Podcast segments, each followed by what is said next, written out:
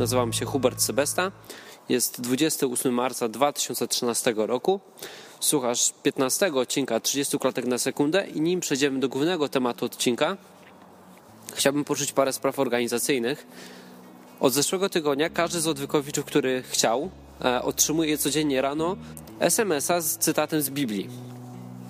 I pomysł tak bardzo Wam się spodobał, że padliśmy ofiarą własnego sukcesu, ponieważ wyczerpaliśmy wszelkie limity, a dokładnie Oleg Macha, który jest autorem tych SMS-ów i komentarza, który jest pod cytatem. Bardzo się cieszymy z tego powodu, że, że tak bardzo Wam się to spodobało. Niemniej jednak, jak na razie musimy wstrzymać zapisy, ponieważ Oleg musi się przejść do operatora i wynegocjować jakąś korzystną stawkę na dodatkową pulę SMS-ów. Niemniej jednak wszystkie osoby, które wysłały do mnie SMS-a do czwartku, będą miały aktywowane tą usługę. Wszystkie inne będą musiały uzbroić się w cierpliwość. Możecie dalej wysyłać do mnie SMS-y, będę je zapisywał na taką listę rezerwową i jeżeli Olkowi uda się wynegocjować jakąś dobrą stawkę, to któregoś ranka po przebudzeniu na waszym wyświetlaczu wyświetli się SMS od Olka. I oby tak było. W dzisiejszym odcinku chciałbym porozmawiać na temat świąt. Świąt wielkanocnych, które zbliżają się nieubłagalnie, są za parę dni i tego, jaki powinniśmy mieć do tego stosunek jako chrześcijanie. W ogóle ten odcinek nie miał być o tym i przygotowałem sobie zupełnie coś innego, ale czasami jest tak, że siadam do jakiegoś tematu, zaczynam go opracowywać, czasami nawet jest tak, że już mam cały odcinek gotowy i nagle przychodzi mi do głowy temat, który wydaje mi się dużo, dużo bardziej ważny i przypuszczam, że ten temat nawet nie jest ode mnie.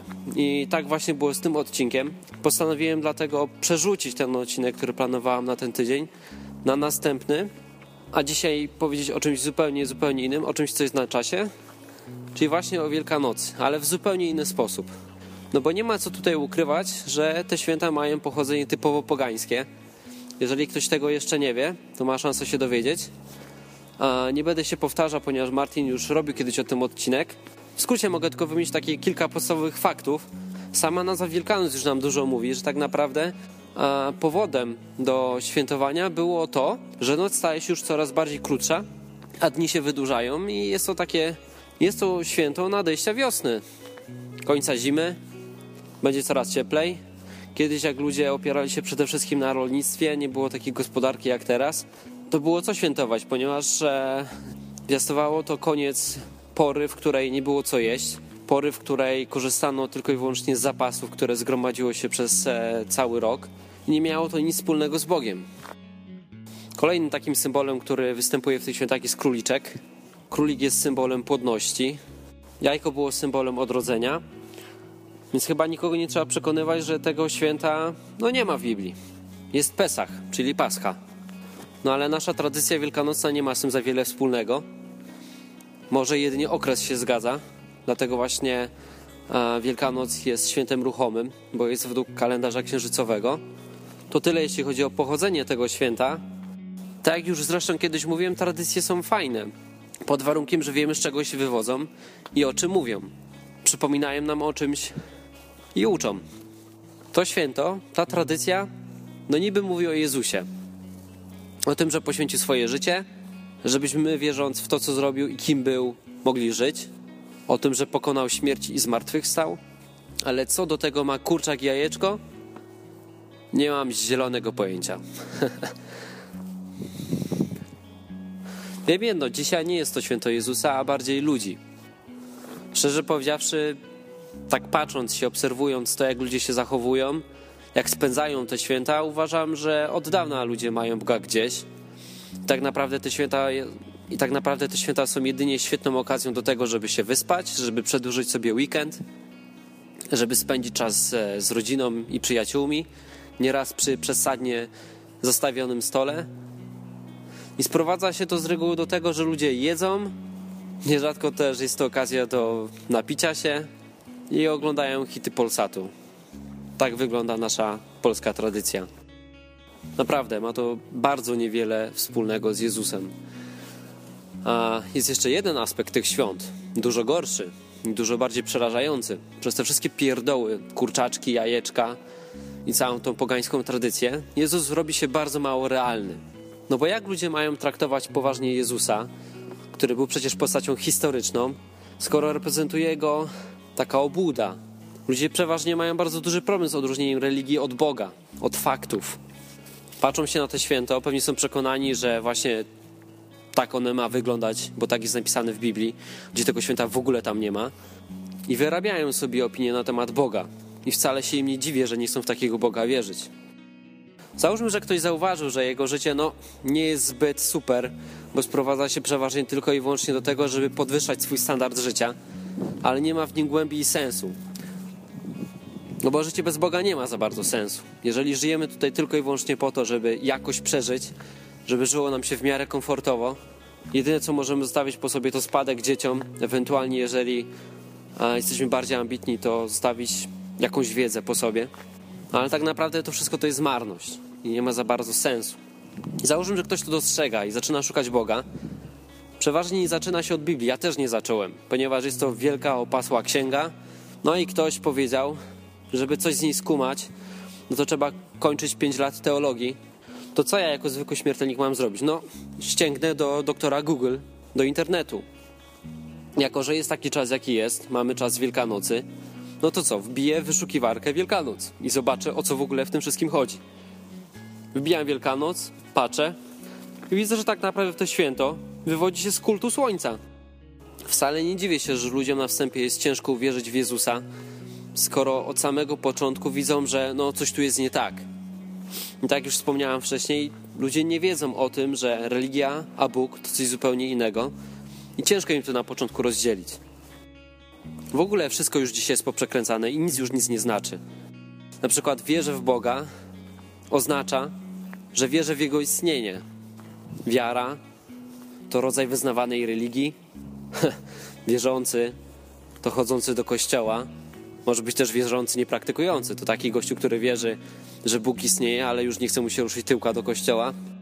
Problem w tym, że wiara w istnienie Boga nic nie daje, bo demony też wierzą, że Bóg istnieje. Te słowo kiedyś miało zupełnie inne znaczenie. Wierzę w Boga oznaczało, że wierzę i mu ufam. Wierzę w Jego słowa, w to, co powiedział. Osoba wierząca to ufająca Bogu, a wiara to nic innego jak zaufanie. Dzisiaj chrześcijanin równa się katolik, a dla osoby postronnej patrzącej z boku jest to po prostu religijna osoba. Jezus to już nie Bóg, nie Mesjasz, a hippie z długimi włosami. Kościół to instytucja, szyld, budynek, a nie ludzie. Ciężko mi mówić o tym bez emocji, ponieważ mnie to smuci. A najbardziej mnie wkurza w tym wszystkim bezsilność. Ja wiem o tym, że dla mnie Bóg jest czymś najważniejszym w życiu. Czymś, co nigdy się nie przedawni, czymś, czego nie zje kimś, na kim mogę zawsze polegać. Nie wszystko jeszcze rozumiem i często mnie to frustruje, bo jestem bardzo niecierpliwym człowiekiem, ale wiem o tym, że Bóg jest dla mnie najważniejszym elementem mojego życia. Skoro Bóg jest dla mnie tak bardzo ważny, skoro jest tak bardzo istotną częścią mojego życia, to nie ukrywam, że chciałbym się tym dzielić z innymi. Dlatego też nagrywam ten podcast. Ale bardzo martwi mnie to, że używamy niby tego samego słownictwa, a osoba, która mnie słucha, ma zupełnie inne wyobrażenie, zupełnie co innego maluje się w jego głowie, kiedy słyszy słowo, a nie słowo, sformułowanie wierzę w Boga. Niby używamy tych samych słów, a nie jesteśmy w stanie się w ogóle dogadać. A wszystko to zawdzięczamy? No właśnie, komu? I wnioski wyciągnijcie sobie sami. Kto ukształtował taki obraz Boga w naszym społeczeństwie? Pewnie spodziewacie się, że skoro tak bardzo marudzę i narzekam na te święta, to powiem wam teraz, że chrześcijanin nie powinien ich obchodzić. Powinniśmy się od nich odciąć. I tu się mylicie. Ponieważ w dzisiejszym odcinku powiem wam, dlaczego chrześcijanin powinien obchodzić te święta. Jak już wspomniałem wcześniej, święta to czas spotkań. Spotkań w gronie rodzinnym. A z doświadczenia swojego wiem, że w rodzinie najtrudniej mówi się o Bogu, ponieważ przeważnie nie jesteśmy w ogóle autorytetem do tego, żebyśmy mogli cokolwiek powiedzieć. W ogóle w naszym społeczeństwie ciężko zacząć rozmawiać o Bogu, ale te święta tworzą nam idealną okazję ku temu. Na tapecie jest przecież Jezus a, i to, co zrobił, bo to niby na Jego cześć są te święta, więc bez skrupułów można o tym rozmawiać. No i na potwierdzenie tego, co mówię, można spojrzeć na Jezusa.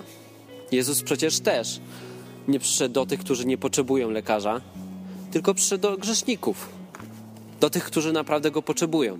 No a my mamy brać z niego przykład. Trzeba korzystać z okazji, które mamy. Trzeba być sprytnym. To jest taka okoliczność, nie wiem, to może mój jakiś duch przedsiębiorczości się odzywa. Ale ja widzę w tym idealną okazję. Uważam, że jest to zdecydowanie lepsze od tego, niż żeby się odwrócić, żeby sobie nie pobrudzić rąk. No bo czego się tu bać? Że zjecie święcone jajko? Przygotowując się do tej misji, która jest przed nami, tak zastanawiając się nad tym, czy jest coś złego w spędzaniu tych świąt, znalazłem sobie taki fragment. Wszystko, co się sprzedaje w jadkach, jedzcie i o nic nie pytajcie, dla spokoju sumienia. Albowiem pańska jest ziemia i to, co ją wypełnia. A jeśli was ktoś z niewiernych zaprosi, a chcecie pójść, jedzcie wszystko, co wam podadzą, o nic nie pytając, dla spokoju sumienia. A jeśli by wam ktoś powiedział, to jest mięso złożone w ofierze bałwanom, nie jedzcie, przez wzgląd na owego, który na to wskazał, i dla spokoju sumienia. I drugi fragmencik, co więc dotyczy spożywania mięsa składanego w ofierze bałwanom, wiemy, że nie ma bożka na świecie, że nie ma żadnego innego Boga oprócz jedynego.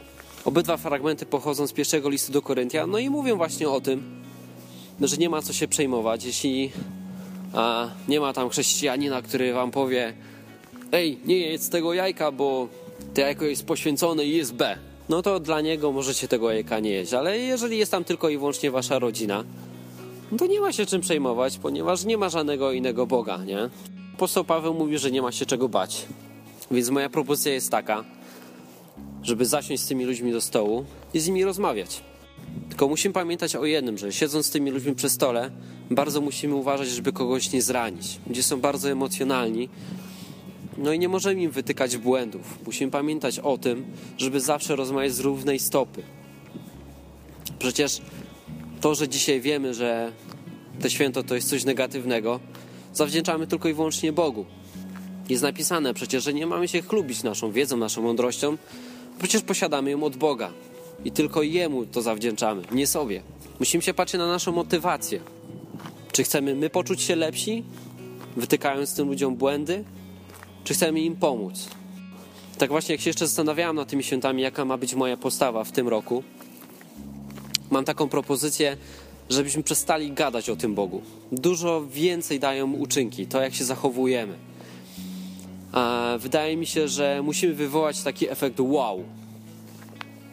O co mi chodzi? Chodzi mi o to, żebyśmy pomagali rodzinie, nawet w przygotowaniu tych świąt. Nie mówię o tym, że macie biegać teraz koszyczkiem do kościoła i go święcić. Nie. Możecie powiedzieć, że wam to nie odpowiada na spokojnie i że nie zrobicie tego, tak? Ale jeżeli żona czy tam mama was poprosi o to, żebyście umyli okna, no to to zróbcie. Zróbcie to i pomagajcie najwięcej jak się da. I będzie to dużo, dużo więcej warte niż cokolwiek, co byśmy powiedzieli.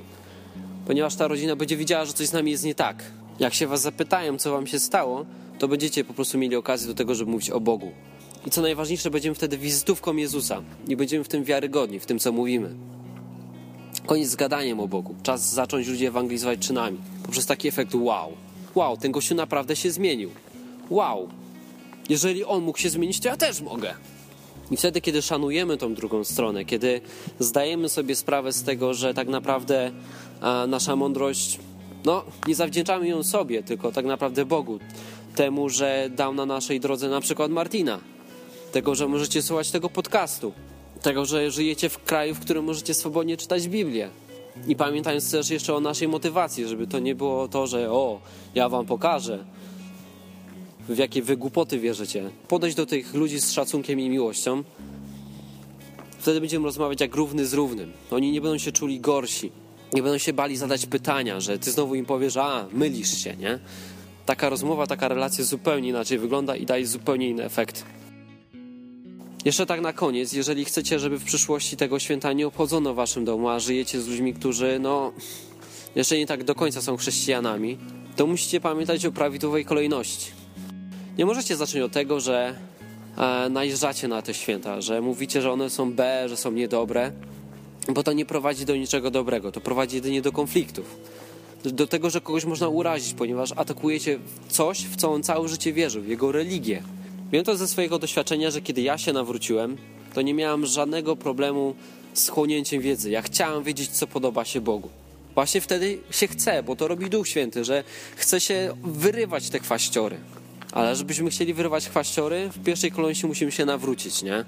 Więc może nie wyrywajmy jak na razie chwastów, bo one i tak wyrosną na nowo. To nie ma sensu.